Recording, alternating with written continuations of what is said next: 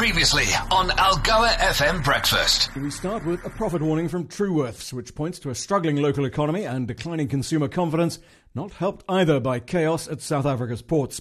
Truworths warns shareholders to expect headline earnings per share to be between flat and up to no more than 4% or so. It would have been a lot worse had it not been for its UK subsidiary footwear retailer Office, whose sales were up 15.6% in local currency. Truworths also owns Daniel Hechter, Naartjie, Uzzi, and YDE.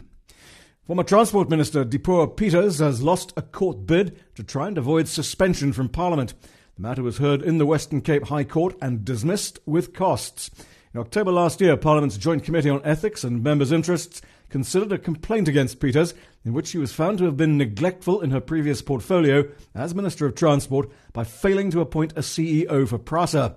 According to Business Day, the committee's sanction and suspension was also as a result of her dismissal of the PRASA board, seemingly because it had uncovered 14 billion rand in irregular expenditure and instituted investigations into corruption at PRASA.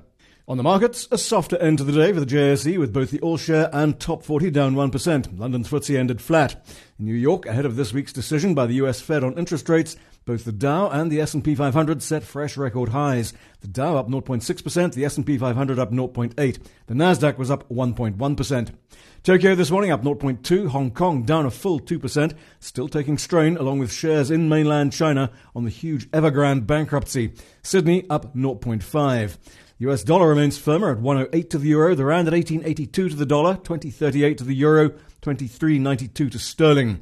Gold at 2032, platinum 929, Brent crude oil just over 82.50 per barrel, and Bitcoin up another 4% to 43,500.